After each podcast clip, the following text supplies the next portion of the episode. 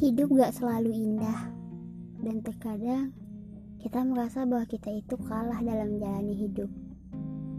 Cenderung kita berpikir bodoh, seperti melukai diri, mengakhiri hidup, mencoba untuk menjadi apatis, atau berusaha lagi dari masalah. Di sini gue gak pengen menjadi apa-apa, gue cuma pengen menjadi diri gue yang bisa bermanfaat buat kalian semua. Dan di sini gue cuman ingin berbagi apa yang gue bisa bagi. Baik itu anything, anything, dan anything.